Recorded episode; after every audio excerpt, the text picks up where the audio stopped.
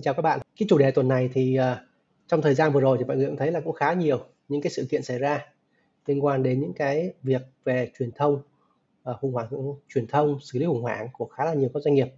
Mà đối với quan điểm của uh, Trung thì có thể nó sẽ còn xảy ra nhiều nữa khi mà có những cái dấu hiệu uh, ngày càng khó khăn hơn trong uh, cái hoạt động nền kinh tế của mình. Cụ thể là những cái chỉ số liên quan đến tiêu dùng mọi người thấy ha, bán lẻ giảm khá là nhiều. À, mới đây thì à, Mobile World công bố cái doanh thu thì cũng giảm rất là nhiều. Đó là một số dấu hiệu. Và khi mà chúng ta có những bất ổn như vậy thì những cái sự vụ như vậy nó sẽ có những khả năng cơ hội nó xảy ra khá là cao. Thì đó là lý do tại sao chúng ta có cái buổi hôm nay. À, hôm nay chúng ta quay lại chào mừng tiến sĩ Ngô Công Trường một trong bốn mươi chuyên gia xuất sắc nhất à, của hiệp hội chất lượng Hoa Kỳ ASQ dạ xin chào à, tiến sĩ Ngô Công Trường ạ. Dạ rồi, xin chào anh Trung và quý vị khán giả. Vì đây là nội dung ờ, khá là nóng hiện nay và nó là một cái series mà đang rất là nóng luôn. Thì hy vọng là bữa nay chúng ta sẽ có nhiều tương tác. Rồi như vậy á thì um, những cái khủng hoảng truyền thông thì được hiểu là sẽ có một cái sự cố, sự kiện gì đó phát sinh ra và đâu đó nó ảnh hưởng đến uh, doanh nghiệp qua những cái thông tin báo chí hiện giờ là qua mạng xã hội. À, những cái thông tin lan truyền rất là nhiều và nó ảnh hưởng một cách gọi là không được tích cực đến cho doanh nghiệp. Làm sao để doanh nghiệp có thể đề phòng được những cái khủng hoảng như vậy xảy ra tất nhiên là câu hỏi nó hơi rộng rồi nhưng mà góc nhìn từ sư công trường là trước khi cái chuyện nó xảy ra thì doanh nghiệp chúng ta nên làm những cái chuyện gì để đó nó hạn chế tối đa nhất những cái sự cố không mong muốn và nếu có xảy ra thì nó cũng sẽ được giảm thiểu à, cái tác động đối với doanh nghiệp của mình. Dạ rồi, cảm ơn câu hỏi của anh Trung. Thì cái chỗ này trường chia sẻ hai ý thôi. Thì cái đầu tiên là đây là một trong những cái bài học mà John Banners cũng như là trường mang đến cho các doanh nghiệp rất là nhiều và mình cũng chia sẻ với cộng đồng rất nhiều đặc biệt là trong cái bối cảnh ờ, covid vừa rồi, thì có hai cái điều mà chúng ta cần quan tâm điều số một á, là chúng ta khi tới cái khúc mà khủng hoảng là nó buồn rồi, đúng không? Thì khủng hoảng gì cũng buồn hết. Thì trong trường hợp này chúng ta đang nói về khủng hoảng truyền thông. Thì khủng hoảng thì tiếng Anh nó gọi là crisis, và để quản trị truyền thông thì nó gọi là crisis management. Thì để làm tốt cái này thì mình nên lùi lại một chút. Là trước khi truyền thông hay là khủng hoảng mà nó xảy ra, thì nó sẽ diễn ra một cái điểm nó gọi là sự rủi ro. Nên mình cần phải làm tốt cái được gọi là quản trị rủi ro tiếng Anh nó gọi là risk management. Và trước khi mà rủi ro nó diễn ra thì nó có một cái sự thay đổi là trend management. Nếu chúng ta để ý kỹ thì tất cả những cái sự cố về truyền thông, tất cả những sự cố về khủng hoảng thì nó đều bắt đầu bằng một cái trigger. Trigger ở đây là cái điểm điểm nhấn, điểm chạm hay là rất là dễ hiểu là trigger đó là cái cái ký hiệu của cái hiện tượng bị xét đánh nên là sẽ có một cái cái xét đánh ha. Nhưng mà mình không biết nó là tín hiệu của sự thay đổi. Thành ra mình không action, mình không làm gì cả. Đến một ngày đẹp trời thì nó chuyển thành rủi ro và khi rủi ro mình không làm gì cả, thì nó chuyển thành khủng hoảng. Ở đây không làm gì cả được hiểu là mình không làm gì, hoặc mình làm rất tồi thì nó chuyển thành khủng hoảng. Rồi, cái thứ hai là liên quan tới khủng hoảng thì công ty nào hay cá nhân nào cũng có thể rơi vào trường hợp khủng hoảng cả. Thành ra mình cần phải chuẩn bị trước cho nó. Thì trường hợp khủng hoảng thì trường hay nói vui là mình phải chuẩn bị lúc có sao từ lúc không sao chứ lúc mà có sao mình mới chuẩn bị là tiêu rồi. Thành ra mình phải chuẩn bị lúc không sao ha. thứ hai là khi mà có sao rồi thì cái đầu mình nó nóng. Mà đầu mình nó nóng thì thường mình không có suy nghĩ tỉnh táo được. Thì cái lúc mà không sao là lúc mình tỉnh táo nhất. Mình có nhiều thời gian nhất. Mình có nhiều nguồn lực nhất. Thì mình dành thời gian để mình suy nghĩ về nó. Thành ra ở đây rất nhiều trường hợp cá nhân cũng như là tổ chức mình không chuẩn bị cho lúc có sao từ lúc không sao. Mình không chuẩn bị sẵn sàng việc đó. Và quay về lại thì mình có rất nhiều cái kỹ thuật để mình chuẩn bị cho việc này. Từ việc là quản trị sự thay đổi quản trị rủi ro quản trị khủng hoảng à, tính toán trước những sự rủi ro có thể diễn ra cũng như là lập kế hoạch duy trì trong tình huống khẩn cấp như là BCP thì rất nhiều cái việc cơ bản như vậy. Thì uh, trường cũng chia sẻ là qua quá trình mà trường bên trung cũng như cho bên đi tư vấn á, thì uh, nhận ra rằng là rất nhiều điều nó thuộc dạng rất là cơ bản của các doanh nghiệp đặc biệt là các công ty đa quốc gia nhưng mà thuộc dạng là xa xỉ dành cho của doanh nghiệp Việt Nam. Doanh nghiệp Việt Nam ở đây không riêng gì doanh nghiệp Việt Nam tại Việt Nam mà là doanh nghiệp Việt Nam tại Mỹ cũng vậy. Thành ra là đây là cái điểm lý do vì sao và trường bên trung cũng muốn chia sẻ cái kiến thức này với lại cộng đồng. Thì hy vọng là các anh chị à, nghe trường nói nãy giờ thì có thể bắt kịp được. Nha còn nếu mà các anh chị à, chưa rõ cái nào thì cứ đặt câu hỏi. Dạ rồi như vậy uh, tiến sĩ ngô công trường vừa nhắc đến cái khái niệm là BCP ha là Business uh, Continuity Plan. Sẽ được uh, hoặc hoặc một cái từ khác chúng ta có thể nói là uh, business uh, contingency plan là những cái kế hoạch dự phòng để cho những cái tình huống bất ngờ hoặc là những cái, cái kịch bản để cho doanh nghiệp tiếp tục hoạt động khi mà xảy ra những cái sự cố à, thực ra sự cố đây chúng ta hiểu nó rộng ra một chút ha. À, hiểu dễ nhất là xảy ra một cái à, đám cháy đi là dễ nhất. Hoặc là những cái chuyện gì đó phát sinh mà chúng ta không thể gọi là lên cái doanh nghiệp chúng ta làm việc được là tình huống rất là dễ hiểu. Rồi những cái tình huống khác liên quan đến ví dụ như là đó chúng ta đã thấy trong giai đoạn covid rồi hoặc là những cái tình huống liên quan đến yếu tố bên thứ ba à, liên quan đến truyền thông à, hoặc là những yếu tố liên quan đến à, đứt gãy về sản xuất đứt gãy về chuỗi cung ứng rồi như vậy thì BCP um, được hiểu là chúng ta cần lên một cái kịch bản BCP như vậy thì cái phần này chung câu hỏi một chút nữa cho tiến sĩ Ngô Công Trường là đối với những doanh nghiệp mà hiện giờ chúng ta chưa có kịch bản BCP thì doanh nghiệp nên bắt đầu từ đâu để chuẩn bị một cái kịch bản BCP cho mình? Vì tất nhiên chúng ta đều biết rằng à tôi có nên có kịch bản đúng không ạ? Chuyện gì đó xảy ra tôi nên có kịch bản. Kịch bản đơn giản nhất đó như tôi nói đó là ví dụ như là ông à, tổng đốc bị bệnh ông chủ tịch bị bệnh hoặc là cái chuyện gì đó tai nạn xảy ra hoặc là bị đối thủ tấn công truyền thông thì chúng ta cần có kịch bản đối phó nhưng mà trong thực tế thì có thể doanh nghiệp họ sẽ gặp lung túng à, khi chúng ta đặt bút viết nên những kịch bản như vậy thì có những cái câu chuyện gì hoặc là có những cái gợi ý gì để cho một cái doanh nghiệp bình thường à, bắt đầu chúng ta có cơ hội chúng ta à, khởi động một cái việc chúng ta viết lên một cái BCP cho mình đúng không ạ? Rồi ok, câu hỏi của anh Trung thì uh, thực ra trả lời rất đơn giản thôi. À, thứ nhất á, là nếu mà doanh nghiệp chưa có BCP thì đi làm BCP thôi. Và thứ hai tư duy cũng rất đơn giản. Nếu mà làm thì có hai cách thôi. Một là nếu mình tự làm được thì mình làm. À, từ khuyến khích các anh chị có thể làm. Và trường cũng đã chia sẻ rất nhiều lần qua các cái livestream, các cái phần về chia sẻ trên YouTube cũng như là các cái bài báo các anh chị có thể search những cái 10 bước để xử lý BCP thì trường đã chia sẻ rất nhiều bài báo bài báo chính thống cũng như là các kênh mainstream các kênh chính thống mà các anh chị có thể đọc được rồi thứ hai là nếu mà chúng ta chưa bao giờ xử lý BCP à, chưa bao giờ xử lý PCP chưa bao giờ đi xử lý một cái khủng hoảng về truyền thông hay chưa bao giờ làm những cái plan kiểu như thế này. Lời khuyên rất chân thành tức là mình đi thuê tư vấn. Giống như mình đi bị bệnh vậy đó. Mình mình tự chữa được thì mình tự chữa. Mà không thì mình đi gặp bác sĩ đúng không? Thì uh, thuê tư vấn thuê ai cũng được. Ai giúp cho anh chị được là các anh chị cứ thuê. Chứ không nhất thiết phải là gặp trường Minh Trung hay là JMP ai cũng được ha. Tại vì cái đội ngũ tư vấn vì sao mình cần họ? Tại vì như này nè. Đội ngũ tư vấn á, thứ nhất là họ có phương pháp luận thứ hai họ đã có kiến thức và kinh nghiệm xử lý việc này. Thứ ba là họ đã có cái kiến thức và cái kinh nghiệm xử lý việc này nó thông qua rất nhiều ngành nghề khác nhau và ta nhìn ra được rất nhiều tình huống khác nhau. À, thành ra là nếu như chúng ta tự xử lý chúng ta có thể xử lý được một việc hai việc nhưng chúng ta không nhìn được hết thành ra nó rất là nguy hiểm cho các anh chị. Ở đây chia sẻ một chút là trong quá khứ có rất nhiều lần các cái tập đoàn lớn cũng bị khủng hoảng truyền thông nhưng ta xử lý rất là nhẹ nhàng rất là smoothly rất là trôi chảy thành ra là mọi việc nó nhẹ nhàng đi. Mình à, chia sẻ hai cái case cái case đầu tiên là cái case mà chai nước có con ruồi thì tại cái năm đó thì cũng rất rất nhiều cái công ty bán nước đặc biệt là bán nước ngọt, gặp khủng hoảng tương tự như vậy. Thì khi mà gặp khủng hoảng như vậy thì người ta cũng xử lý như bình thường thôi, đúng không? Mà người ta có sẵn những cái bài xử lý sẵn và bên trong có đội ngũ tư vấn sẵn rồi. Và khi xử lý như vậy thì rất nhiều công ty, đặc biệt là các công ty đấu giá tại thị trường Việt Nam thì không có bị và vượt qua một cách rất êm đềm. Tuy nhiên là cái công ty mà có cái chai nước có con ruồi đó thì gặp sự cố rất là nặng. Tại vì người ta không có chuẩn bị trước việc đó và đội ngũ tư vấn không sẵn sàng như vậy đó thứ hai là cái trường hợp rất kinh điển là sự cố của Starbucks. Thì các anh chị đều biết là sự cố của Starbucks khi mà kêu công an tới cảnh sát tới bắt hai anh da đen à, ngồi trong quán không sử dụng dịch vụ mà đi nhà vệ sinh. Thì hợp rất là kinh điển anh chị. Và sau đó người ta đánh giá là CEO của Starbucks lúc đó được gọi là thiên tài về xử lý khủng hoảng truyền thông. Nhưng nếu mà các anh chị hiểu về lý thuyết và cái cơ bản về cái kỹ thuật xử lý truyền thông á nó chả cái gì là gọi là thiên tài hết chẳng qua là người ta có sẵn cái bộ xử lý sẵn rồi khi mà gặp sự cố người ta tung nó ra thôi. Ví dụ như khi xử lý sự cố người ta sẽ tung cái đó ra là TSG nó gọi là Trouble Shooting Guide ví dụ như là 0.17 0.21 0.35 ta đem ra người ta xử lý thôi. Trong khi đó là mình chưa ngồi suy nghĩ làm sao được. Thì cũng chia sẻ là ở đây để nói cho các anh chị hiểu rằng là không riêng gì các doanh nghiệp vừa và nhỏ Việt Nam đâu. Ngay các doanh nghiệp lớn mà lớn, rất lớn trên toàn cầu cũng có thể bị những cái sự cố rất là nghĩ ra rất là sơ đẳng. Thì tại thời điểm mà Starbucks thì ai cũng ngưỡng mộ Starbucks cả và Starbucks chuyển bại thành thắng ha. Còn cái trường hợp tương tự như vậy là trường hợp của United Airlines. United Airlines sẽ có một sự cố rất kinh điển là kéo một anh người châu Á ra khỏi máy bay. Và sau đó ông CEO này xử lý ba nốt nhạc. Hai nốt nhạc đầu tiên rất là gù bắp. Thì cái công ty đã đi xuống và một cái tẩy chay rất là khủng hoảng luôn. Và sau đó là bắt buộc quay về lại xử lý bước số 3 trong khi bước số 3 của ông CEO của United đó, đó là bước số 1 của ông CEO của Starbucks như vậy câu hỏi đặt ra là tại sao ông CEO của United Airlines một cái hàng không lớn như vậy, không làm lên bước số 1 đi? Tại sao mình tới bước số 3 mới làm, đúng không? Thì ở đây quay về lại cho các chị thấy rằng là à đây là lý do vì sao mà mình cần phải có một sự hiểu biết rất rộng. Thứ hai là mình còn có một cái đội ngũ tư vấn dày dặn bên trong và có những xử lý, tình huống xử lý khủng hoảng. Đó là những cái case mà đã đưa sẵn trong công ty của mình rồi, chứ không phải lúc đó mình mới xử lý ra.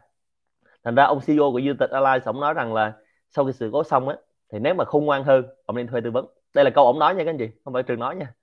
Thuê đội ngũ tư vấn. Khi ông nói xong động nói là à nếu vậy thì nó có năm bước xử lý sẵn thì tôi, tôi xử lý luôn cho rồi chứ mắc gì tôi phải ngồi suy nghĩ. Và ở đây có một cái nữa là thường nó rơi vào cái cố chấp của lãnh đạo. Thì cái cố chấp của lãnh đạo đây mình dịch sang tiếng việt nó gọi là tư duy của lãnh đạo hay đánh vào trong cái mindset của lãnh đạo. Và mindset lãnh đạo như vậy chết rồi đúng không?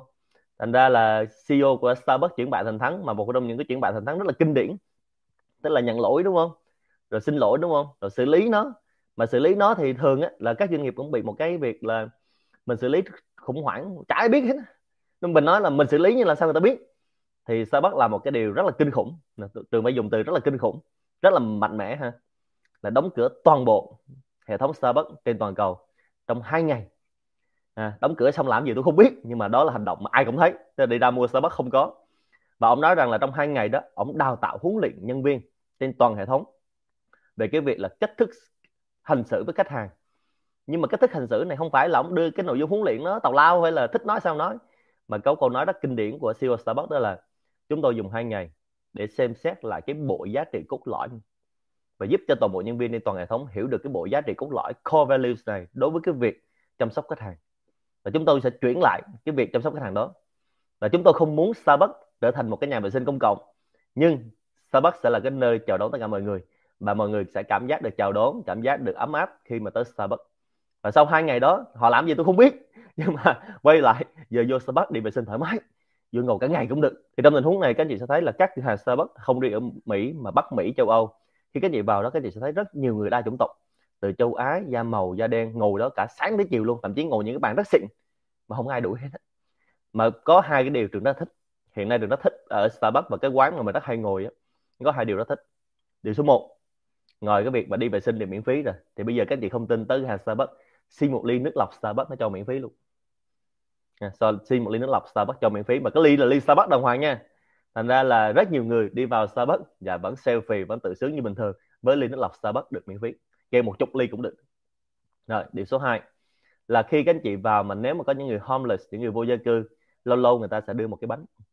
Lâu lâu người ta sẽ tặng một ly cà phê hay là một ly ờ, sô cô la gì đó tôi không biết nhưng đây là ly mới hoàn toàn nha, không phải là cái ly mà khách hàng đủ trả lại hay cái ly làm bị hỏng. Never.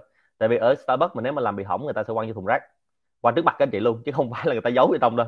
Tại ra người ta pha một ly mới hoàn toàn mà người ta dán này cái tát đó luôn. Là dán đây cái tát là cái tên của cái anh mà homeless á. Người ta sẽ hỏi, anh tên gì? À mình ví dụ như mình vô mình nói mình tên John, thì người ta sẽ dán luôn cái tát hey John, đây là cái ly ờ, Starbucks của bạn.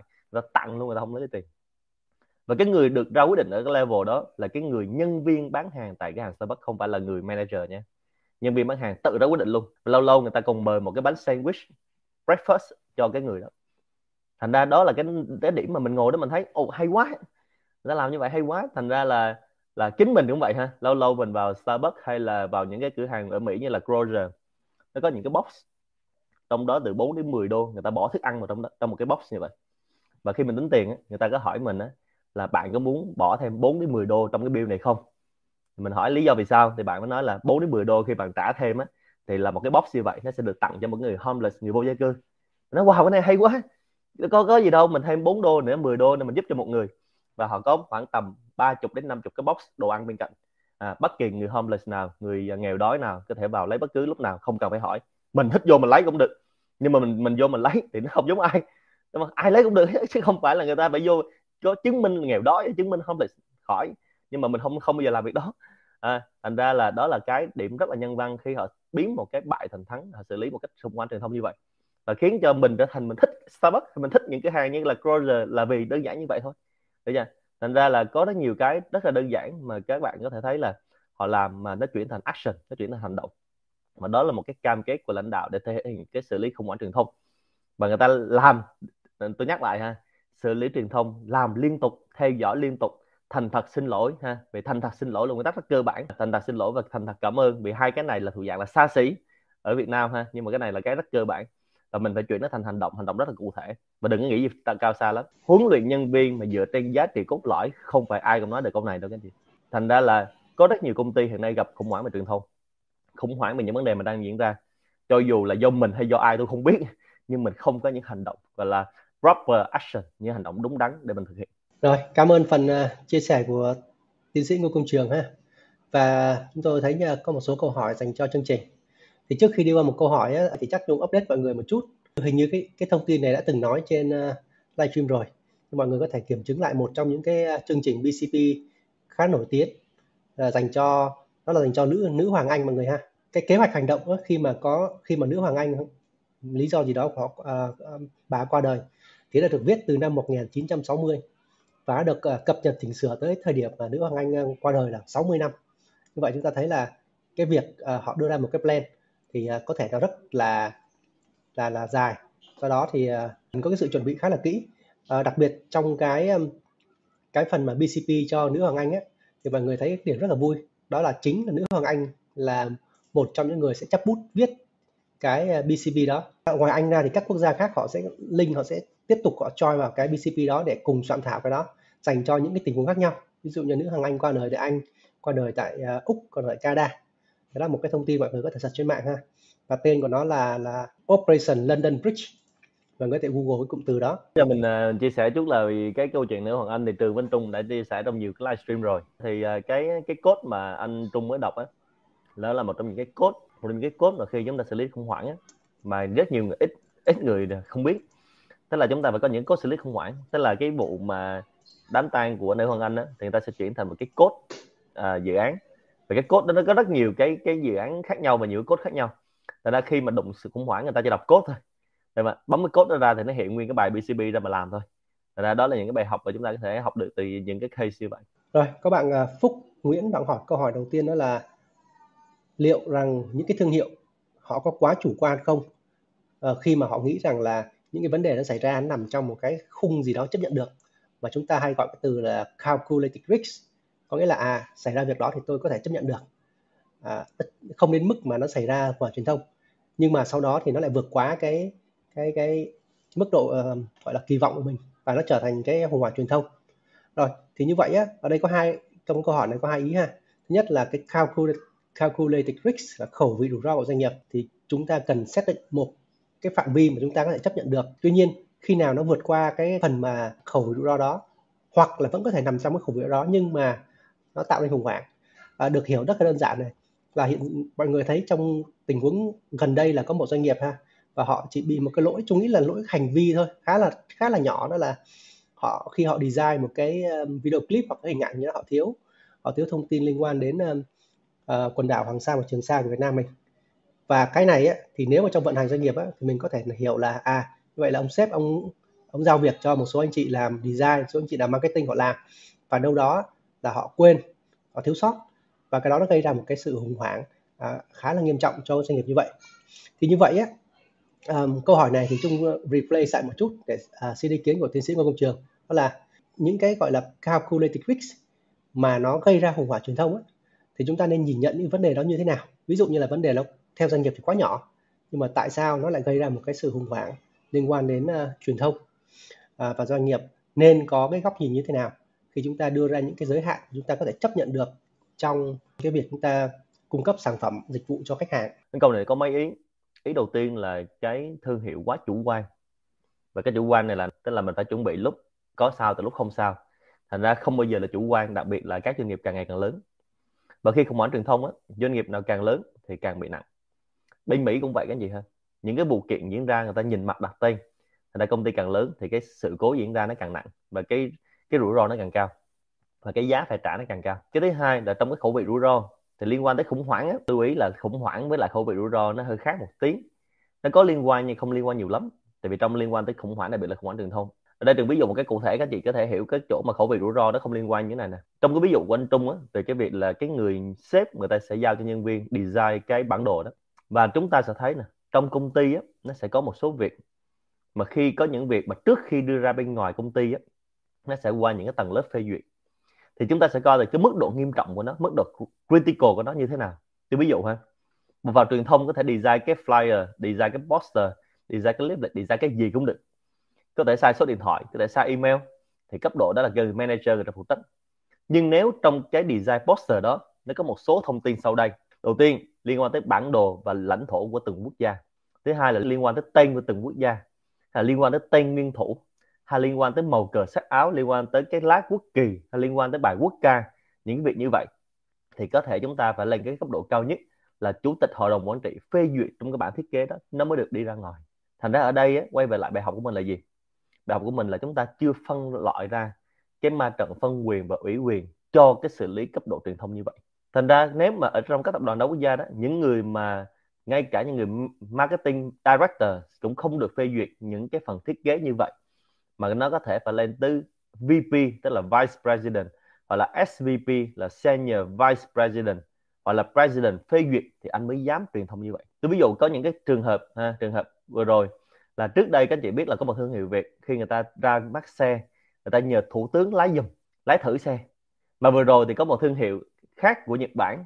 À tôi không tiện nói tên thương hiệu khác Nhật Bản. Cũng học, học lại bài tương tự như người Việt như vậy. Và khi ra mắt xe cũng nhờ thủ tướng đương nhiệm của Việt Nam lái xe. Thì những cái case như vậy những cái trường hợp như vậy và những cái việc mà đăng truyền thông như vậy thì làm sao một người marketing manager dám giao cho nhân viên tự làm được? Đúng không? Những trường hợp đó chắc chắn phải lên tới chủ tịch phê duyệt. Đúng không? Và cái buổi lái xe đó là ông chủ tịch phải ngồi cạnh với ông thủ tướng. Đúng không? Thành ra chúng ta phải làm rất kỹ những tình huống như vậy. Và cái điều rất đáng tiếc là vừa rồi chắc chưa ai nói, nhưng mà điều rất đáng tiếc trong cái việc lái thử xe gần nhất của thủ tướng nhà mình với lại một cái hãng xe của Nhật Bản. Người ta quảng cáo về tính năng của xe, rất nhiều tính năng, nhưng người ta quay mất cái việc là việc an toàn. Thủ tướng ngồi trên đó lái xe và không thắt dây an toàn. Và tôi là bệnh nghề nghiệp, tôi làm chuyên gia về an toàn, nhìn vô ngó thấy liền. Thành ra mình lái xe chạy thử, ok, fine. Nhưng khi mà ngồi đó đừng lái, đừng nổ máy thì không sao. Ngồi đó nổ máy và lái xe tự lái một vòng cho dù lái xe trong khuôn viên nhà máy thì cũng phải thắt dây an toàn, đó là điều cơ bản nhất. Và như vậy chúng ta thấy là, ô, nếu vậy nó có thể xảy ra bất cứ lúc nào, chẳng qua người ta có làm hay không, có xử lý hay không, và nó có có tác động tới họ hay không. Và người ta có nhận ra được việc đó hay không. Thành ra tất cả những tình huống như vậy trường nói lại, bên trong đó cần phải có một đội ngũ tư vấn rất là bài bản. Cho dù tư vấn bên ngoài hay tư vấn nội bộ, bên trong phải có đội ngũ đó làm. Thứ hai là một đội ngũ ngồi phê duyệt những tình huống đó rất là khắc khe. Ví dụ để bác thủ tướng ngồi trên xe đó lái thử, thì nó phải phải có 10 bước như thế này. Kiểm soát rất là chặt chẽ, ngặt nghèo, đúng không và nếu mà các bạn quan sát thì những cái việc này, thì đội ngũ mà bên cạnh của chủ tịch của Triều Tiên thì làm cực tốt. Người ta làm từng tí một từng ly ti tới từng tí một. Từ cái việc mà canh cái đường xe lửa, canh cái bậc thảm xuống. Thậm chí người ta làm BCB khi mà bước xuống, người ta có ba đội, làm ba cái bậc tam cấp xuống cho chủ tịch. Người ta làm rất kỹ. Và tình huống một, tình huống hai là giả giả lập tình huống ba mới là tình huống mà chủ tịch xuống thực sự. Thành ra có rất nhiều điểm mà chúng ta thấy nó nhỏ thôi, nên nếu chúng ta có hiểu biết và chúng ta có quan sát thì chúng ta sẽ học được rất là nhiều. Thì qua tình huống đó mình quay lại trong doanh nghiệp của mình thôi. Một ông thủ tướng, một ông chủ tịch, tập đoàn xe hơi lớn như vậy, đúng không? Mà cùng quay thế gian hoàn toàn, thì cái việc mình design bản đồ nó thiếu vài thứ, thì cái chuyện nó hoàn toàn thể xảy ra. Bây giờ nó xảy ra rồi, thì bây giờ mình có càm ràm nó cũng xảy ra rồi. Thì việc đầu tiên mình nhớ là những cái bước xử lý khủng hoảng truyền thông. Mình nhớ nhận lỗi, mình nhớ xin lỗi và mình nhớ xử lý nó thôi ai trong đời cũng có thể gặp khủng hoảng. Ai trong đời cũng có thể gặp sai lầm. Chỉ có một người không bao giờ gặp sai lầm thôi là người không làm gì cả. Nhưng mà cái điều quan trọng là mình có biết cách xử lý sai lầm đó không? Và như từng nói là chuyển bại thành thắng hay không? Và lúc mình chuyển bại thành thắng à nhờ xử lý khủng hoảng truyền thông? Mà người ta biết tới mình nhiều. Và sau đó người ta biết mình nhiều, người ta đang ghét mình, bây giờ mình chuyển thành người ta thương mình. Thì cũng cái đối tượng đó trở thành à, từ fan hâm dọa trở thành fan hâm mộ. Đúng không thì rất là dễ dàng, nó tạo cái tính viral. Khủng hoảng nó là viral và tương tự như vậy, khi các bạn làm truyền thông, sẽ có người thích và sẽ có người ghét. Nếu mà làm truyền thông mà toàn người thích không, thì chưa phải là làm truyền thông. Hay là bạn đã xây dựng thương hiệu cá nhân, hay là xây dựng thương hiệu doanh nghiệp mà toàn người thích mình, thì nó không phải là thương hiệu cá nhân. Ngay cả trường cũng vậy thôi. Chia sẻ với anh chị là trường Minh Trung hay là tất cả mọi người cũng vậy thôi. Khi có thương hiệu cá nhân, thì sẽ có những người rất thích mình. Và ngược lại, có những người không thích mình, như vậy mới gọi là một cái thương hiệu. Gọi là thương hiệu được thương mà, nó sẽ được ghét mà, đúng không? Thì ở đây mình có một cái câu nói mà rất là kinh điển mình học được từ cái hiệp hội luật sư Mỹ tức là khi một người luật sư rất giỏi rất giỏi, rất uy tín, khi ra chiến trường để không thì sẽ có hơn 50% những người ghét mình. Tại vì nếu người ta thắng thì bên thua sẽ ghét. Nếu người ta thua thì thân chủ sẽ ghét, đúng không? Thành ra là kiểu gì cũng có tối thiểu là 50% những người sẵn sàng ghét mình, thậm chí những người sẵn sàng đe dọa mình, hù dọa mình. Nhưng nếu mình không hiểu được việc đó thì đừng nên làm luật sư. Và như vậy, tương tự như vậy cũng đừng nên làm thương hiệu cá nhân, cũng nên làm thương hiệu doanh nghiệp. Và từ từ mình sẽ làm sao mình chuyển dịch những cái người mà đang chống đối với mình. Những người mà đang ghét mình mình sẽ biết được à vì sao người ta ghét mình? Ví dụ như mình đi qua mỹ mình nói tiếng anh xong cái thằng đó nói tao không thích mày. Hỏi sao vậy? Anh nãy có nói gì sai không? Nó không nó đúng hết. Vì sao ghét? Tại vì accent của mày là người châu á. Thì mình nói trời cái này về sau, sau sửa được? Thì mình mới nói câu này nè accent của tao là người châu á chứng tỏ là tao biết ngoại ngữ. Còn accent của mày là người mỹ á mày biết ngoại ngữ không? Ngoài tiếng anh tao biết tiếng gì mình nói tao nghe coi nói không, tao biết tiếng mỹ thôi thì nếu mà mày chỉ biết tiếng mỹ thôi á, thì mày còn thua con tao nữa. Con tao nó đẻ ở mỹ nè, và nó nói tiếng mỹ y chang như mày luôn, mày tin không? Mà con tao nó nói được tiếng việt nữa, nó nói tiếng trung nữa, thành ra accent người nước ngoài cho mày biết là tao cũng biết ngoại ngữ nữa. thì khi mình nói ra xong thì nó nói ô mày nói được câu đó hả? Để về tao học ngoại ngữ và từ đây, nó rất là bình thường, tại vì không thể nào, có một cái điều, có một cái điều mà tôi nói cái gì không thể nào thay đổi được. Là cái nơi mình sinh ra, và cái chỗ mình chui ra có hai cái điều mà không thể nào thay đổi được. Mình không có sự lựa chọn đó nha. Tôi nói lại cái nơi mình sinh ra và cái chỗ mình chui ra. Nên từ đó mình chỉ thay đổi được những chỗ khác thôi. Và tương tự như vậy, có rất nhiều anh chị tham gia trên cái kênh youtube hay là cái kênh mà AMA của trường Vĩnh Trung thì cũng có comment rằng là hai anh, đề nghị hai anh nói tiếng Việt hoàn toàn đi, chứ đừng nói tiếng Anh. Thì tôi cũng rất xin lỗi là không thể nào nói tiếng Việt hoàn toàn được. Không phải là xin gọi, tại vì tất cả từ tiếng Anh mà tôi bên Trung có nói thì đều có nói hai lần bằng tiếng Anh và tiếng Việt. Và vì chương trình AMA nên không có thể có đội ngũ mà làm caption, làm cái phiên dịch live caption cho các anh chị được. Và cũng không có đủ nguồn lực để ngồi làm tất cả những cái caption live dành cho các anh chị. Và khi nào mà chương trình thu phí các anh chị tham gia đóng phí thì John Banner sẽ làm việc đó vì có có kinh phí để làm. Và tôi rất happy khi cộng đồng học viên của John Banners ban đầu có rất nhiều người không biết tiếng Anh nhưng sau một năm lần nào nói toàn tiếng Anh không thì như vậy người ta mới nâng tầm lên. Và như vậy thì có những cái khúc mà người ta không thích mình mình nghe mình hiểu vì sao người ta không thích mình. Và đó là những cái điều mà thuộc dạng là nó quá hiển nhiên rồi thì không thể nào nói được ha. À, tương tự như vậy khi tôi đi dạy ở Việt Nam vậy có rất nhiều học viên người ta thích và có nhiều học viên người ta đánh giá là tôi không thích ông thầy này. Hỏi sao vậy? Thì ông thầy này ông nói cái giọng accent người Quảng Nam. Dạ, tôi sinh ở Quảng Nam thì accent Quảng Nam là đúng rồi. Chứ suy nghĩ gì nữa. Tôi sinh ở Quảng Nam mà accent Nghệ An mới là vấn đề. Đúng không? Và và không thể nào thay đổi được cái gì. Cho dù hôm qua tôi làm speaker ở bên này cũng vậy mặc dù tôi nói tiếng Anh là tiếng Việt đó nhiều người lại nói ủa anh người miền Trung hả? Dạ đúng rồi.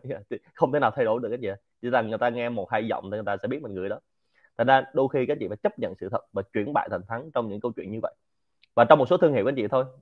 Các anh chị to, các anh chị bự, các anh chị nhiều người biết thì người ta mới ghét. Tại sao người ta không ghét những thương hiệu nhỏ nhỏ đi? Tại sao người ta ghét, không ghét những người mà không có gì, đúng không? Thật ra chúng ta thấy những thương hiệu mà bảo hiểm vừa rồi, thương hiệu thời trang vừa rồi, những thương hiệu nước ngọt vừa rồi, những thương hiệu nước uống vừa rồi, những thương hiệu hãng máy bay vừa rồi là những thương hiệu rất to, thậm chí là to nhất trên thị trường. Nói lại ha, những thương hiệu đó là không không phải là to thường nha, to nhất thị trường thì to nhất thì người ta mới ghét thường thường ghét làm gì, đúng không? Nó khác mới không tốn thời gian. Và như vậy chúng ta sẽ thấy là à như vậy việc đầu tiên mình được ghét chứng tỏ là mình to, thậm chí mình to nhất. Đúng vậy.